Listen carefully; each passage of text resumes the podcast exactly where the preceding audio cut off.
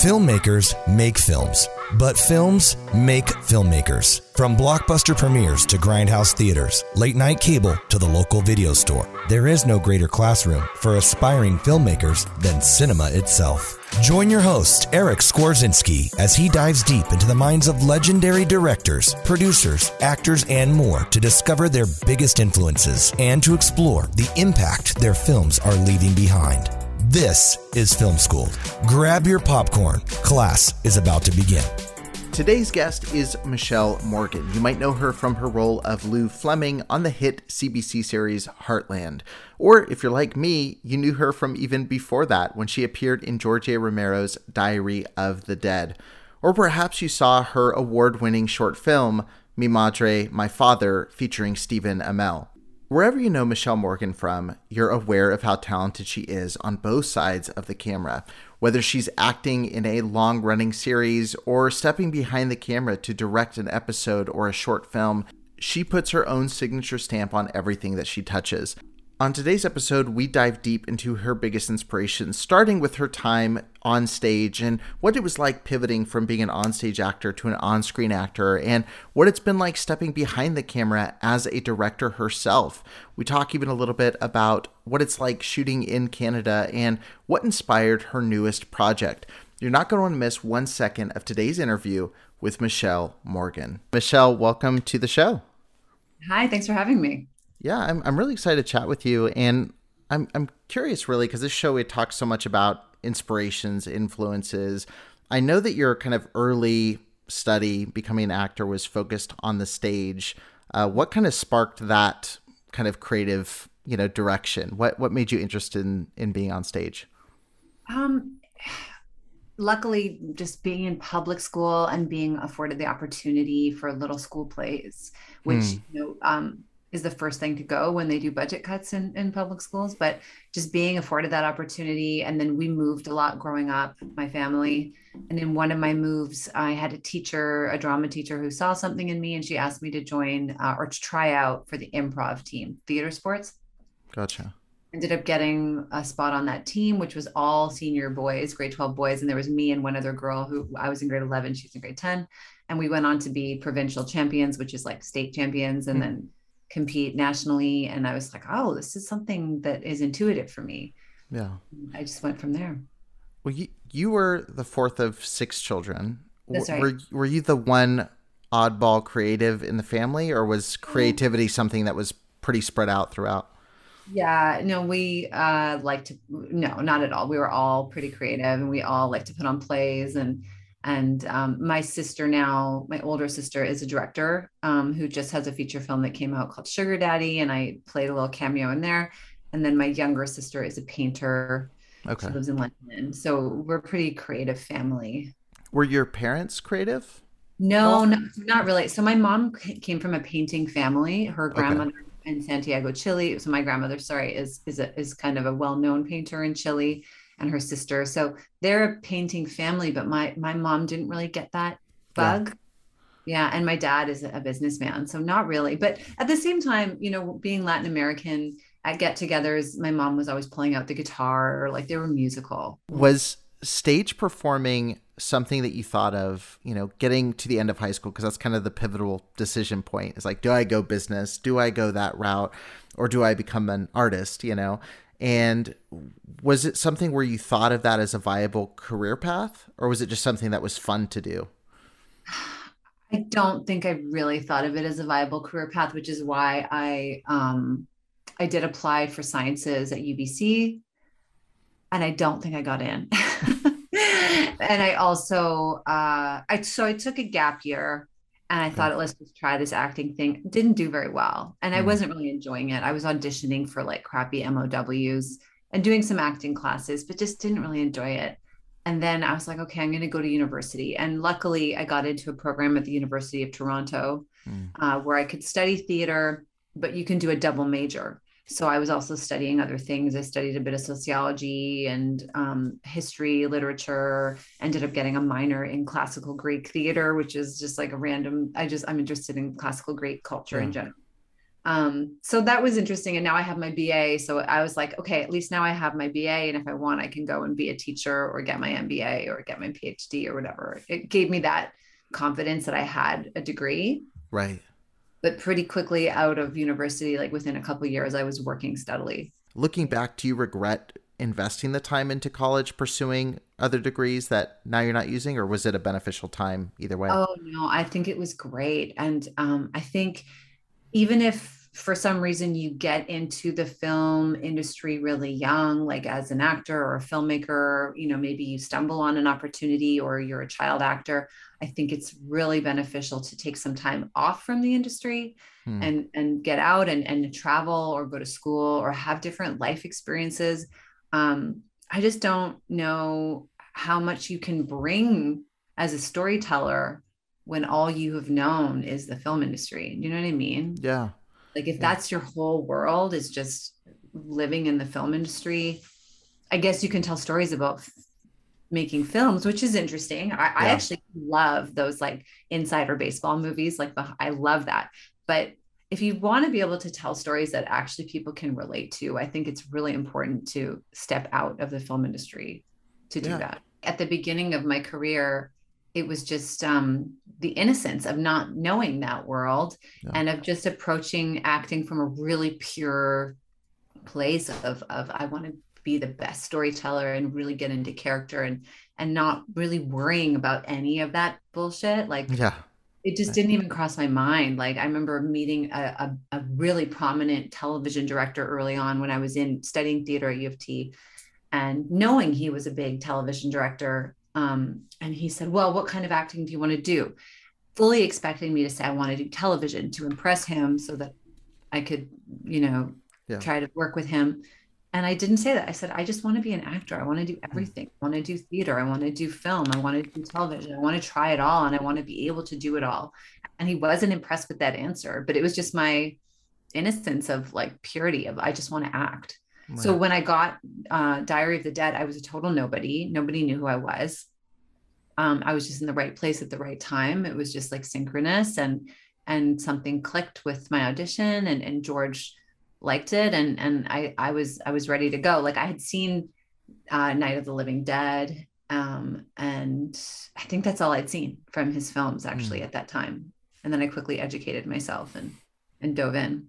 Were, were you aware at the time? I mean, obviously now and, and during that time period i'm sure you realized very quickly like this is a huge name. This is a, a massive franchise. Was it something you were aware of when you went into the audition? Like were you aware of who george romero was and the, the kind of legacy already around him?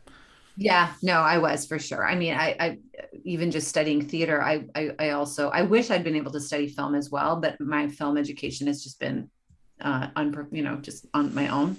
But i was around enough film school kids um, that I totally knew who George Romero was. And, and even though I hadn't seen all his films, I 100% knew the, the gravity of that and the importance of, of that going in. But when you're going into an audition, if you see a big name and especially a name that you care a lot about, you have to try to put that aside. Like, cause right.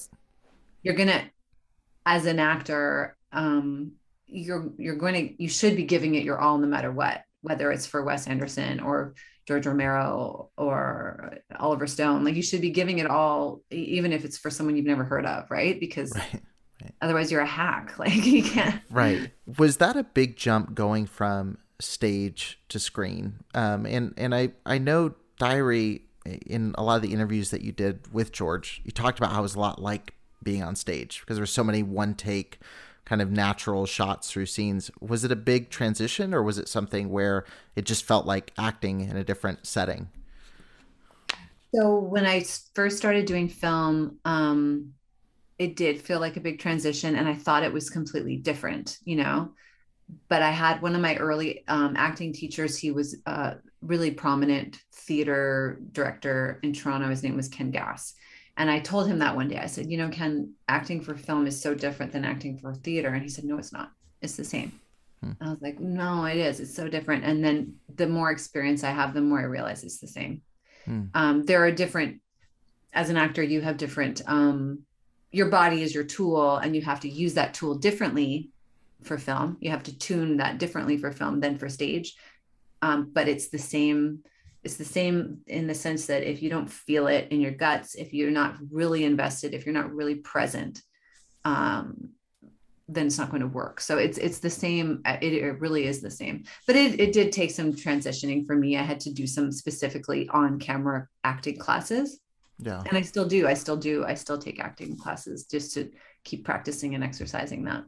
Yeah, it, it's it seems to me like one of the biggest adjustments would be going from having like an audience responding in the moment and mm-hmm. getting to feed yeah. off of that and have that energy, and then going to a stage where you're doing maybe a line in a scene or maybe you're doing you know your close up here and, and playing to someone was it was it difficult gauging how successful your performance was in the moment when you first started switching to to the screen. Because I have to imagine that would feel you know silence is the worst thing to hear when you're on stage. Did that feel jarring to you going to a set where it is very clinical and and thought through? That's a really interesting question because that's 100% true that just the start and stopping in film is is hard to get used to. And especially you know when you're acting on a play you rehearse rehearse rehearse and then it's like an hour and a half boom go go go. Your adrenaline is super high. Uh, you know even if you mess up or you drop a line you got to keep going. And it's like this energy in it and you feeding you're feeding off the energy of the audience. Whereas like in film you you're doing a 12 hour day. Yeah. Um and your energy has to be like very stop and starty and you have to you know bring it 100% as soon as it says as soon as action. And you might be going into a really dramatic scene and there's people telling jokes right before you go and mm-hmm. there's you know crew in your eye line and and and so it's that was really challenging actually that transition and it's still challenging for me. Yeah. It's interesting hearing you say it's still challenging or you're still taking acting classes because now you know you've been in this world for a while. Like you've been performing and you've done a lot of television, you've done quite a few movies and, and have been working through it. Do you feel there's a, a danger in feeling like, oh, now I've got it, like now I've mastered the craft? Uh, don't don't don't like you know leadership and professional people say that all the time. Like you have to have that beginner's mindset hmm. and be learning. But I do find that the environment on set on a film set makes such a big difference to the performances you're going to get. Like I can't imagine, you know, doing something like the Lord of the Rings and being on a Peter Jackson set and just like those worlds that were created, yeah. how enriching that would have been as an actor, plus all the costumes and the amazing, you know, just like that environment um, must have been really amazing. Sometimes on television, it becomes a bit clinical and you're in a studio and it's a soundstage and you know people are cracking jokes and smoking cigarettes. It's just like it, it's not not as conducive to to creativity. But no 100% like i i always feel like I'm, I'm i'm learning. And especially as a director i um i feel like i'm very much at the beginning of my journey. Now transitioning to director especially you're starting i you're probably watching movies and television a totally different way because it is educational now. You're watching performances. You're watching the direction of certain scenes. Who are some of the people that you feel like you're learning the most from as you as you kind of either watch movies or as you're you know i know you shadowed a, a director for a while on on a couple projects. Like what are some of the people that you're really taking a lot of inspiration from right now? Um i mean it, it comes from all over the place um but my favorite thing to watch is actually comedy. Hmm. but um but in terms of like filmmakers that i'm inspired by denis villeneuve is is really up there. He's a canadian director. He, you know, he did Sicario and Arrival and of course Blade Runner. Um, but he's just like, there's something. And I think my favorite thing about Denis Villeneuve movies goes back to what I was talking about is the performances he gets. And so he must be creating an environment for the actors that's really working and and yeah. i'm sure his direction i saw him speak actually at con, con. i went with a short film mm. i made yeah i was lucky enough to see him speak which is amazing but he's i think he's like a real actor's director and hit the performances in something like arrival like they're just like they blow my mind and they just really draw you in Hmm. Um, but I, like right now, I'm watching Nine Perfect Strangers and I'm loving it. Like it's amazing. Same White Lotus, uh, HBO series are just like television is really pushing the envelope right now and so inspiring. I haven't had the guts to watch Squid Game, but it looks like the performances are amazing. I, I don't know if I can if I'd be able to sleep after that. right, right. Um, yeah, it's it it is wild how good. I mean, I, I was just talking to someone the other day. Like, it's it's crazy thinking. You know, we were talking about Bruce Lee, and I was like, it's crazy thinking that you know people like Clint Eastwood or Bruce Lee who are now known as movie stars, struggled to break out of the television mold because television was not thought of as being a high art form like movies were. And now you can kind of cross back and forth like no problem. Like there's so much production value and such great stories happening on TV. We just we just finished watching The Sopranos and I was like, it's like The Godfather as a series. I mean, it's a fantastically yes. done done show.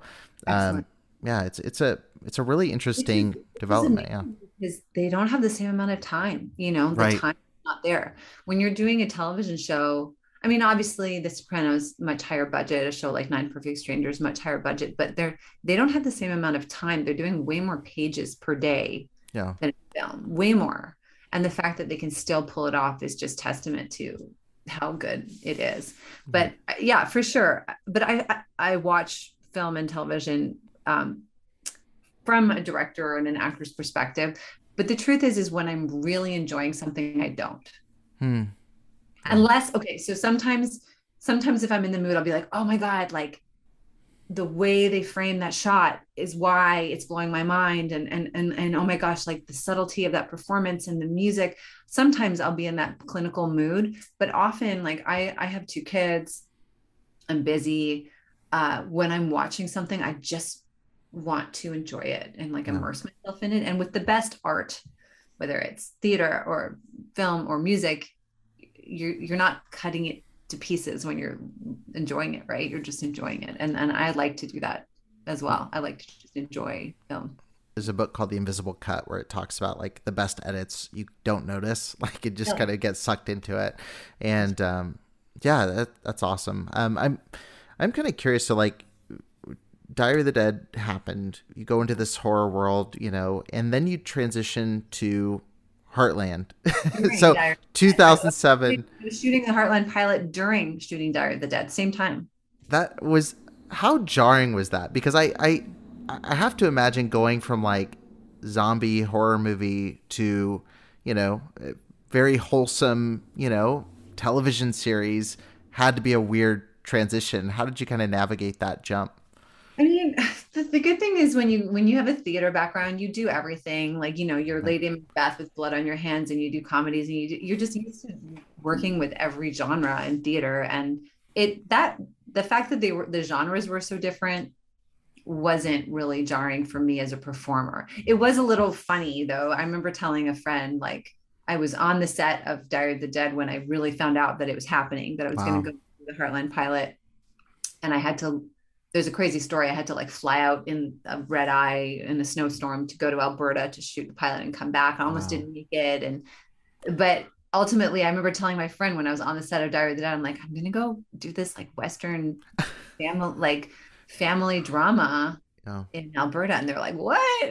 Like they just thought it was so funny that I was going from from Diary of the Dead to do that. And and they said, Oh, you're gonna go do Little Little Mosque on the Prairie, which is this like Canadian show at the time that was mm. like kind of similar. And I was like, oh man. Um, but I was doing Diary of the Dead. They they wanted me for Heartland, but they were at the same time. The last week of Diary of the Dead coincided with the first week of the pilot so the they my agent called me she said do you have any days off on diary of the dead? And i was like well i kind of have wednesday off but we're working really late tuesday night till like mm. one in the morning. And she said okay okay i'll call you back. And she said okay they're gonna fly you out on the red eye to alberta um, but because it's the middle of the winter and there's snowstorms they're gonna also fly out the second choice to play your part. And if you don't make it she's gonna play your part. Oh jeez. Okay i was like what and so the second choice to play my part got flown out, met the whole Heartland casting crew. They went out for dinner. They all got to know this other actress. And then I arrived on the red eye, acted all day, flew back to Toronto, finished Diary of the Dead, and then turned around and came back to finish the pilot.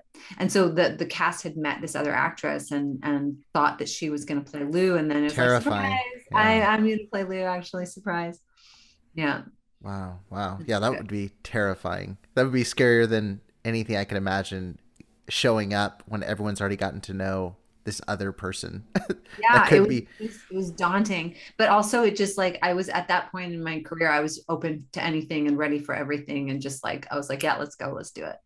It's a huge series. I mean, it, it's. Uh, did you have any sense doing that pilot episode, like, oh, this was going to be as big as it became, and that it would still be running now? I mean, 2021, the show's still going all I can say is that I did have a sense that something was really clicking, you hmm. know, mm. like something was really working. I knew when I auditioned for the part that I felt like a real connection to the character.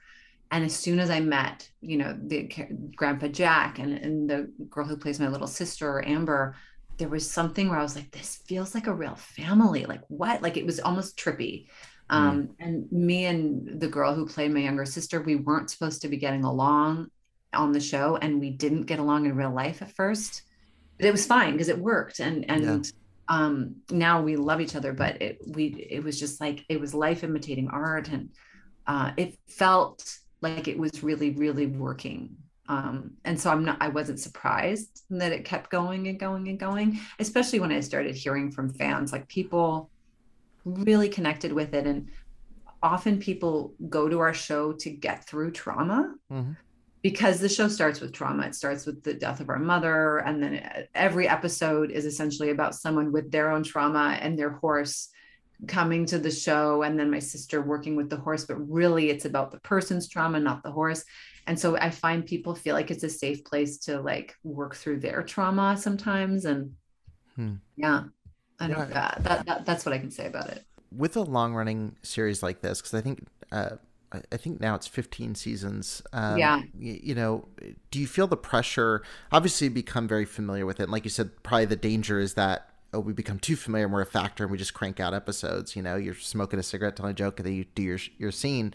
Mm-hmm. You know, but on the other hand, do you feel like the pressure has built up as it's gotten bigger, as the fan base has grown? Do you feel more responsibility and more maybe stress about you know where it goes and the and where the characters end up and things like that? For sure. I mean, I don't think we would ever take anything lightly hmm. in terms of like, obviously, um, a big thing happened a couple seasons ago where a main character died. He was no. killed. And, you know, I don't think we would ever take that stuff lightly. Like, we feel like we're, we owe something to our fans, right? Um, but at the same time i don't feel like there's been added pressure in terms of my job or my performance you know what i mean sure. I, feel like, I feel like there's been more ease right. as I get comfortable with it and and the challenge for myself is to like make sure i'm showing up and giving 100% and making it really good like season five i started working with an acting coach again because i was like i want to bring something fresh and new to this i want to mm. i want to keep this as I want this to be as as challenging to me as season one. So I started working with an acting coach again late in the, like around season five, six. Eh, and again, I think it's the mark of great athletes or great actors or great is when you don't have a challenge on you when you get to a point where it is becomes really easy you are a veteran in, in some ways and you place new challenges on yourself to be better like i think that's the mark of someone who's actually takes their craft seriously and you know i, I see that with your career now because i see this pivot toward directing um, yeah. and you've, you've mentioned interviews you've been building to directing for a long time um, was Heartland kind of the first directing role that you took on? Was that the kind of the first step into that into that realm?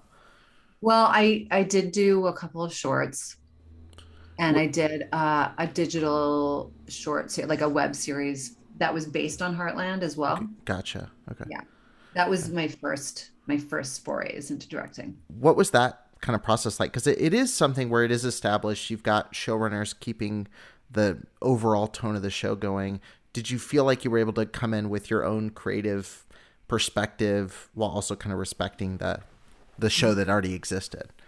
Well, first of all, that was one of my biggest fears. Uh, switching, changing hats. Hmm. That the producers, the showrunner, the crew, the DP, especially my fellow actors, they thought of me as Michelle, the actress who plays Lou. Mm-hmm. And I was daunted by that. And and I and I asked myself, will they take me seriously as a director will they take me seriously as a leader um, because for 12, 13 years, I've just been the actress. Um, and I wasn't sure if I had the confidence to do that. So I, that's why I needed to build up a bit of confidence. I did some training as well, did some shadowing, did my shorts, did the digital series, and then finally convinced myself first, yes, I can do this. But stepping into directing on the show where I'd been known for so many, so many over a decade as as Michelle yeah. the actor to Michelle the director was really daunting. Yeah. And I got I was supported by 99% of the people, but that 1% who didn't support me and who pushed back against me, um, that was really hard. And I, I had to process that and just deal with that. how, how do you process that? Because um, it, it is, you know, it's one thing to go in and get buy-in from everybody, but how do you overcome, you know, mm-hmm. the one or two that are, you know, really pushing back and fighting you coming into yeah. that directorial role? And not taking you seriously and being rude. Um, that I process that with meditation mostly. Um, and just in that meditation, reminding myself um, that it wasn't me. Do you know what I mean? Like, yeah, there was no reason for those couple of people to not believe that I could do it. it right. You know, it was, it was something within them. Yeah. And actually, there was one person um, that I, I, was working very close with as a director who was really not supportive and was quite unprofessional about it. Hmm. And I ended up confronting him about it the next season and saying, This is how I felt your behavior was.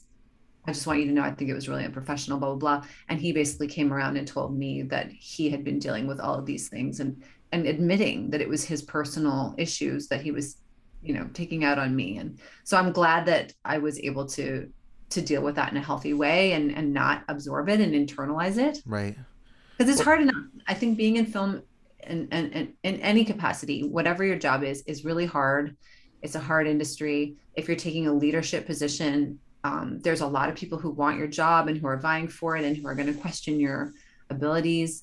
You have to have a really strong core and focus. So meditation was really key for me. Just just remind myself of my own ability.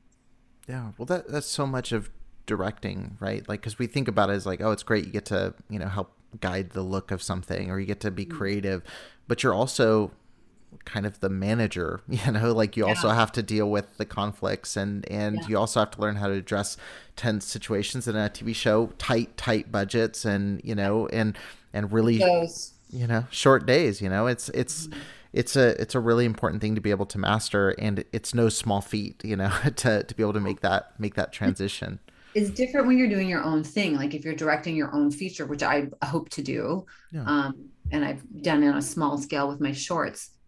When it's your own baby, everyone instinctively trusts you because it's from your mind. Like if you've written yeah. it and you've created it, this is yours. When you're showing up to direct television, it's not yours. Yeah. So you have to earn their trust and their respect. Right. Right. Yeah. It's a it's a different thing on shows because you've got the showrunner kind of plays the role of the director on a movie. You know, they're kind of guiding the overall mission. And you know, uh, coming into it, you know, how much of how much of the role because I definitely want to talk to you about your short. How much of the role within the TV world did you feel like you had kind of control over, like creatively? Were you able to put your own stamp on it? Do you feel like? And no, honestly, and, more than I thought I would be able to, because I, I was kind of like, well, yeah, so much of this is but really um as a director on a show like mine okay so th- there are different you know i think if you, if it's law and order or something it might be different but on our show because we do so much location stuff so yeah. picking the locations like i got to pick locations so, so that right there boom like that's a yeah. lot about the look i got a huge say in casting so it's like the people that are on screen but ultimately when you're visually telling the story and deciding where to place the camera and what perspective to see the scene from. For sure, I feel like as a director, um, a different director would have done it a completely different way. Mm, you know what I mean? Yeah. They would have chosen a different location. They would have cast different people.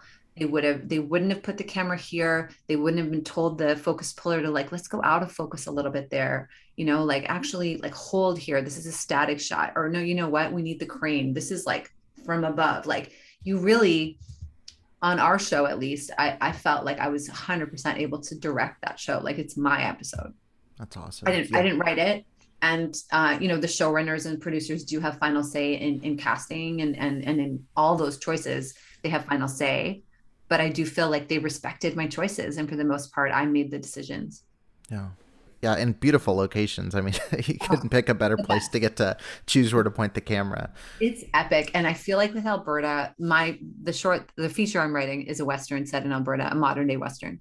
But um, I feel like everyone's finally realizing how sick it is to shoot in Alberta. How amazing! Like when we were shooting this year, it was so busy. There were like a ton of huge U.S. features a new show under the banner of heaven hmm. um, just so many American shows filming there, and I feel like they've all realized like it's it's like Montana, but I think even more beautiful. Do you know what I mean? And so you're like, oh, Alberta, and it's probably less expensive because of the um, currency exchange. Right, right. I know you directed your short, um, and it's very well directed, very well shot. Um, it's a yeah, beautiful looking looking short. Um, what kind of prompted that? Was it just the feeling of oh, needing to try to venture out and just keep doing more of this, preparing for the feature, or what was kind of the inspiration behind that specific uh, specific short?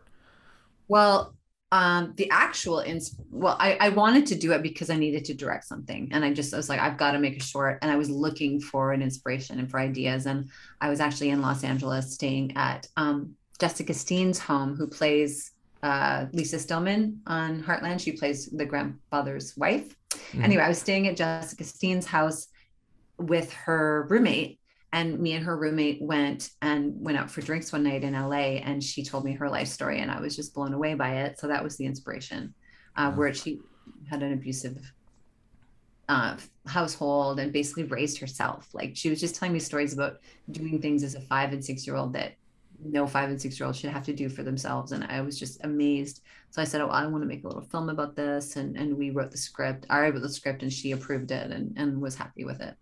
How did Stephen Amell kind of come into that? Because she, the way she described her father was that he was really handsome and strong and, and sympathetic, but kind of just not present. And I thought, okay, I need a great Vancouver actor. And Stephen and I were friends from Heartland because he'd been oh, on wow. Heart, um, really early on in season two. We'd stayed friends. And so I just, I knew as a first time director, I'd be, I, I, wanted to work with people I knew. Yeah. You know what I mean? So I think everyone except for the lead, except for the kids, right. uh, they were all friends, like people I knew from acting classes or from the television world. And so I, I reached out to Stephen and he made himself available, which was really generous because he was on Arrow working yeah. like hours a week. He was uh he's a became a superstar um really in the last last couple years. And the the main girl in that short is amazing. She's yes. really really really good in that. She's fantastic. And she's taken off as well. She's um, all over netflix on a bunch of different series. And yeah she's a really talented talented young girl. Going into now working, I know you're working on developing a feature. It's a post-apocalyptic western. It is, That's how yeah. it's described, which got me very interested.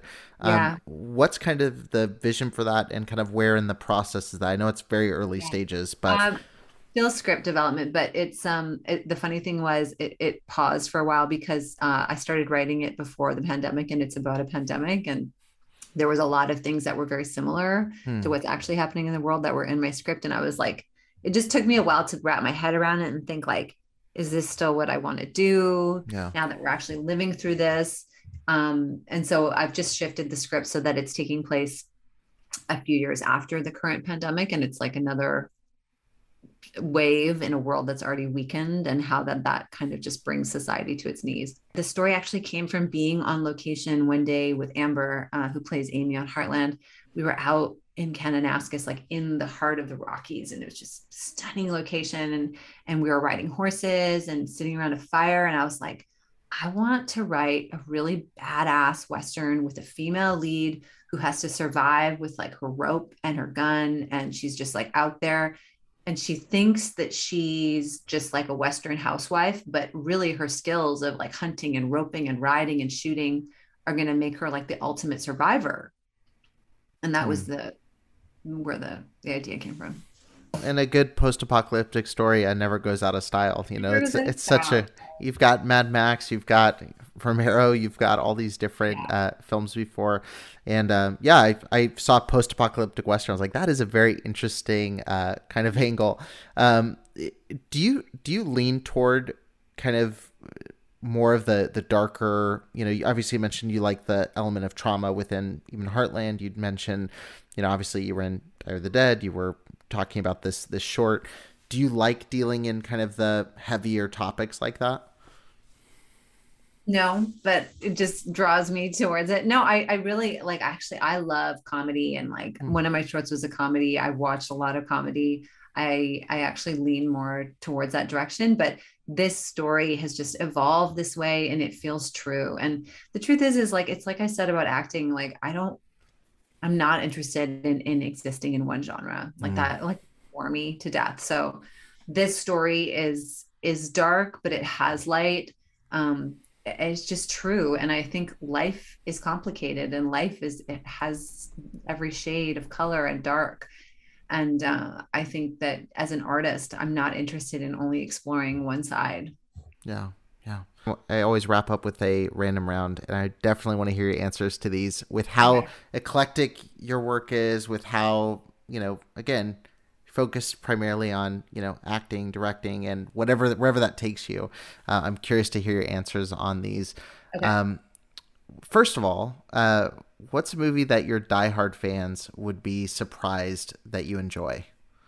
One of my favorite films is called Freeway, starring Reese Witherspoon. It's in Keanu, or uh, oh, uh, Kiefer Sutherland. Yeah. Yes. Yeah. And uh, you know, I better look up the director's name because I, I, I was just looking at his name the other day. He hasn't done much. Yeah. Um, since then, but it is the director's name is Matthew Bright, hmm. and it's just awesome. Like uh, Reese Witherspoon is this white trash Little Red Riding Hood from the deep south. Um, do you accept Jesus Christ as your Lord and personal Savior? Like she's illiterate, and she all she's got like is a handgun from her thug boyfriend, and she's trying to get to grandma's up upstate. And I just love that movie. I, have watched it like twenty times. If you were given the green light to remake any film, uh, what would you choose and why? Oh, that's a good one. There's a Fellini film called Amarcord, and it's set in this little Italian village. Um, and it's really beautiful. And I think you could kind of set it in a different place. It wouldn't have to be set in in a small Italian village, but it's it's it's about his childhood. Um, and I think to recreate that in a different place would be amazing. I also think it would be really fun to recreate like a classic rom com, like Sleepless in Seattle. What is the best piece of advice you would give to an aspiring filmmaker who's listening to this? And filmmaker could be actor, director, anyone who wants to to work in kind of this this realm. Uh, um, my advice would be well, it, it depends. Like I feel like I have certain advice that's specific for actors, um, but I, I guess it can transcend and, and be for anyone. Just to remember, especially for young people uh, to remember that it is work and mm. that there uh, that you need to be really dedicated that it's not um, it's not about it's not just about looks and confidence because those things can get you to a certain point but then they dry up you know what i mean like it's work you have to be willing to get up early to study to look for mentors um, and to hustle hmm. and that really like uh, it's not for the the faint of heart. It's it's a, it's a difficult industry. So if you if you're not sure you can tough it out. You might want to think about pursuing something else. You know what i mean? Like you really have to be drawn to it. Right right. Yeah there's it's show business. So there's a lot of there's a lot of work involved.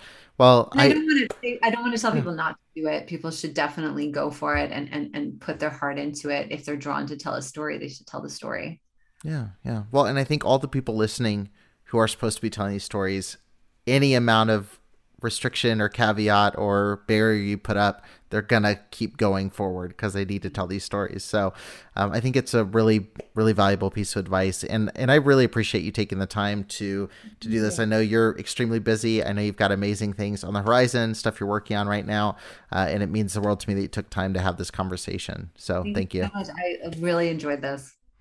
Thanks for listening to the Film School podcast. If you appreciated the content on the show, don't forget to leave a five star review and hit subscribe so you won't miss a single episode.